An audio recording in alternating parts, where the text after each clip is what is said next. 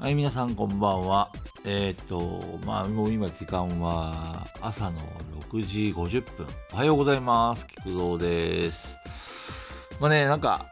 前回、前々回と、まあ、立て続けに収録したんですけども、まあ、自分の思い出話を話すのも意外と楽しいなと思って、で、まあ、ちょっと、今寝起きですけども、あの、録、あの、収録しようかなと思って立ち上げました。今回はですね、まあ、その、いろいろ子供の頃から順を追って、まあいろいろ思い出話をしていこうかなと思ってますけども、まあ、その思い出話の中に必ず登場する、まあ、高橋っていうね、俺のまあ本当に唯一無二の親友と言っても過言ではない、あのー大親友がいるんですけども、まあ彼のことを紹介しようかなと思います。多分今後もちょこちょこ、あのー友達っていうか出てくると思うんで、まあ特徴ある友達についてはこんな感じで、まああの別枠で収録して、まあご紹介したいなと思ってます。え、高橋なんですけど、まああだ名はタカッチョって言って、まああの、タカッチョタカッチョって呼ばれる、うん、友達で、まああの、言うなれば、まあ太陽みたいな、まあちょっと すごい大げさなんですけども、とにかくね、子供の頃、彼を中心になんかこう、世の中が回ってるんじゃないかっていうぐらい、すごい眩しい存在だったんですよね。で、片や僕っていうのはなんかこう、まあ、嫌われ者まではいかなかったですけども、その、なんだろう。うーん、あの頃はわがままでしたね。わがままで自己中で、なんか自分のことしか考えないような、そんな人間で、まあ、高橋っていう存在はすごく眩しく映ってました。で、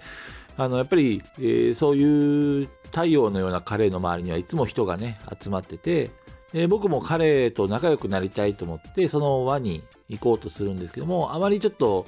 他の人からは好かれたような人間ではなかったので、あのーあまり、その高橋はね、誰、誰とも隔てりもなく、こう、仲良くしてくれるんで、あの僕みたいな人間でも、すごく優しくしてくれた、え思い出があります。で、その、まあ、彼とぐっと仲良くなったのは、まあ、家が近所だったっていうことと、あとはその、俺も彼もすげえ貧乏だったんで、あの、家に風呂がなかったんですよね。なんで、週に3回とか、あの、近くに銭湯があって、まあ、そこに、あの、一緒に、えー行くのが、あの、日課でした。で、まあ、彼と友達になるってことはすごく、その、なんていうかな、特別なことだったんですよね、子供の頃っていうのは。で、えっ、と、僕、そんな彼を一緒にお風呂に行けるっていうのは、まあ、なんかこう、特別感っていうか、あのー子供の頃、本当に、えっ、と、小学校1、2年生の時に同級生だったんですけど、その頃から一緒にお風呂に行くような、えーそういう関係でしたね。で、あのーまあ、当然一緒に遊ぶことも多くて、で前回話したビックリマンシールとか、あのーファミコンとかね、あの、この後またいろいろそういうその辺のホビーの話も、まあ、紹介はしていきますけども、まあ、全部彼から、彼から発祥っていうんですか。最初ね、彼はね、なんかドキドキ学園とかいうね、すごいマイナーなシールを集めてて、で、まあ、そのうちそのドキドキ学園からビックリマンチョコのマジャリンコシールに入あの発展していったんですけども、まあ、あのあの頃コロコロコミックとかね、あの彼が買っていて、で、えーそれを読ませてもらったりとか、あと、第1回の紹介でもお話ししたドラえもんとかね、あのー彼の家に、彼も漫画を集めるのがすごい好きだったんで、えっ、と、彼の家に遊びに行ったら、えっ、と、漫画が置いてあって、で、あのーファミコンも置いてあって、まあ、別に裕福ではないんですよ。お互いにね。ただ、僕の持ってないものをいっぱい持ってて、えっ、と、遊ばせてもらった記憶があります。ただね、彼の、あの、年上のお姉ちゃんがいて、すごい綺麗な、美人なお姉ちゃんで会うたびにドキドキするんですけど、ちょっとヤンキー入ってて、あの、彼の家に行くのはかなり勇気があったんですけども、あの、そのお姉さんにも会うのもちょっと楽しみな感じで遊びに行かせてもらってましたね。で、あのまあ、一応彼の話はね、何回かに分けて、高橋、高っちょの話はね、あの何回かに分けて話するつもりではありますけども、子供の頃は、まあ、一緒に銭湯に行ったって話で。で、なんだっけな、ネクロスの要塞っていうね、あのこれもホビーの話なんですけども、えー、それがあの、まあ、ビックリマンシールと並行して、まあ、要はあのあの頃っていうのは食玩って言って、まあ、食べ物あのお菓子にねおまけがついてる。でそれを売る商法がすごい流行ってました、まあ、今でもね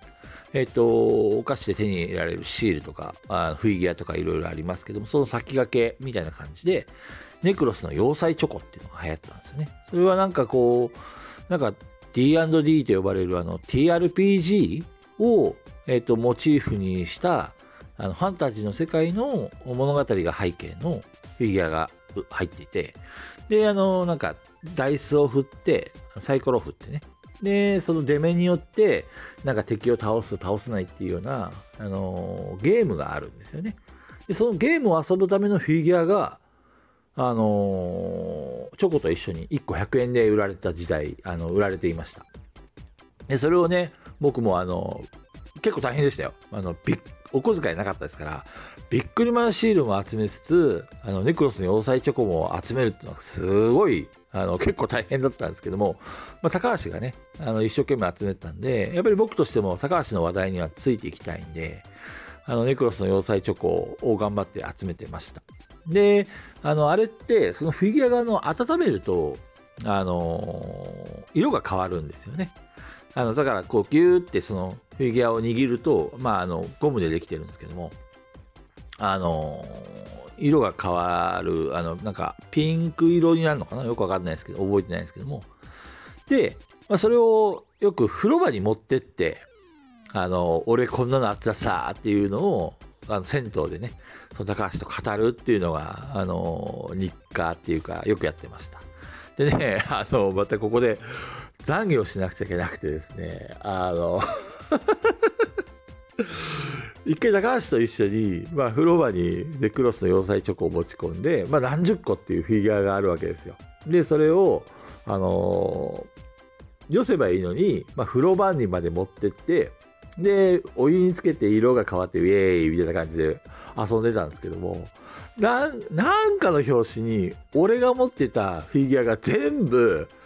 お湯の中にドドドーっと落ちてであのお湯をねこう排水口あるじゃないですか。あそこに俺のネクロスのやつがブワーっていって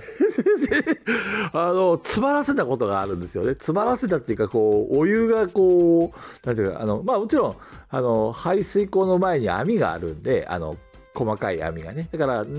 フィギュアそのものが排水口に飲み込まれて消えるっていうことそういう最悪な事件には発展しなかったんですけどもそこにすごい勢いでこう何て言うんですかねなんかバキュームのように水がボーってやってるんでそこにこう手を近づけるのが怖くて。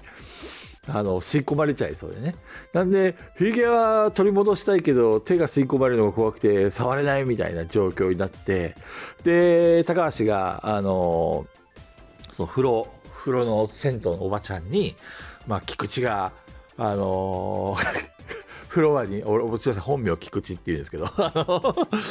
銭湯のお湯を詰まらせたみたいな感じでね、あの、言いに行ってくれて、で、そのおばちゃんがわーって走ってきて、で、あの、一回、あの、お湯を止めて、で、抜きはしないですけども、そこの排水口から、えっ、ー、と、俺のフィギュアを取り、取ってくれたっていう事件がありましたね。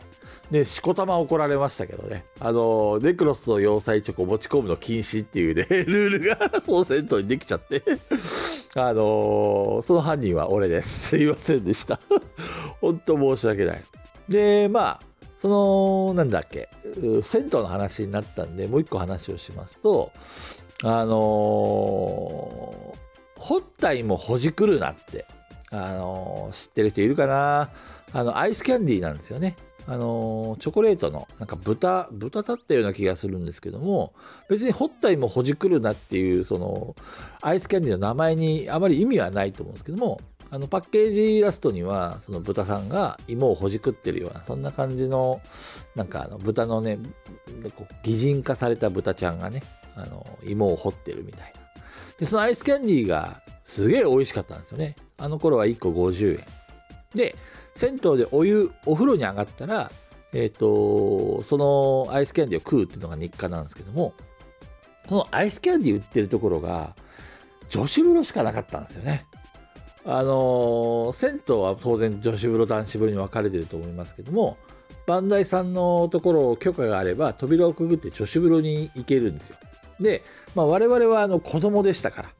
あのー女子風呂にねあのもちろんなんか羞恥心はあったんでなるべく女性のその裸を見ないようにこう目を隠しながらそのアイスキャンディーを、えー取りに行くっていうのがあのー毎毎週の日課だったんですけどもだんだんねこうやっぱり僕男の子ですから、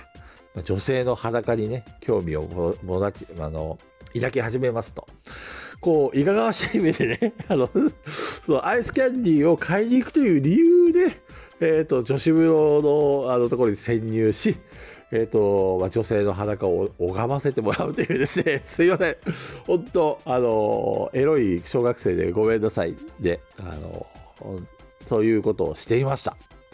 まあ、懺悔します。申し訳ございませんでした。まあ、その時にね、あの実は同級生にね、出くわしたことがありまして、もうあの時はね、恥ずかしくて恥ずかしくて、もうその子の顔まともに見れませんでしたね。まあ、その子、その、僕で小学校ね、5年か6年ぐらいの時から、あのファミコンのやりすぎでね、目が悪くなっちゃって、で、まあ、女子風呂行く時はね、なんか、せめてものの、この罪の償いっていうわけじゃないんですけども、まあ、メガネを外していくっていうね、ようにしてたんですけども、まあ、その、えっ、と、同級生と出くわして、あの子、小学校5年生だったかな ?4 年生だったかなうん。すごい、あの、恥ずかしい思いっていうか、向こうはもっと恥ずかしいでしょうね。うんと申し訳ない。あの、そこからちょっとね、意識するようになっちゃいまして、ドキドキしちゃいましたね。すいませんでした。あの、申し訳ないです。何の話してんだ？まあ、高橋の話に戻りますけども、まあまあまあまあまあ、すごい仲良くて、うん、小学校時代はね、高橋中心に、えー、と物語が進んでいくことになります。これからまあいろいろホビーを紹介することになりますけども、ホビーっていうかそのハマったものをね、あの高橋っていう名前がちょこちょこ出てくるかと思いますので、ここで紹介しておきます。はい。まあすごいいいやつです。はい。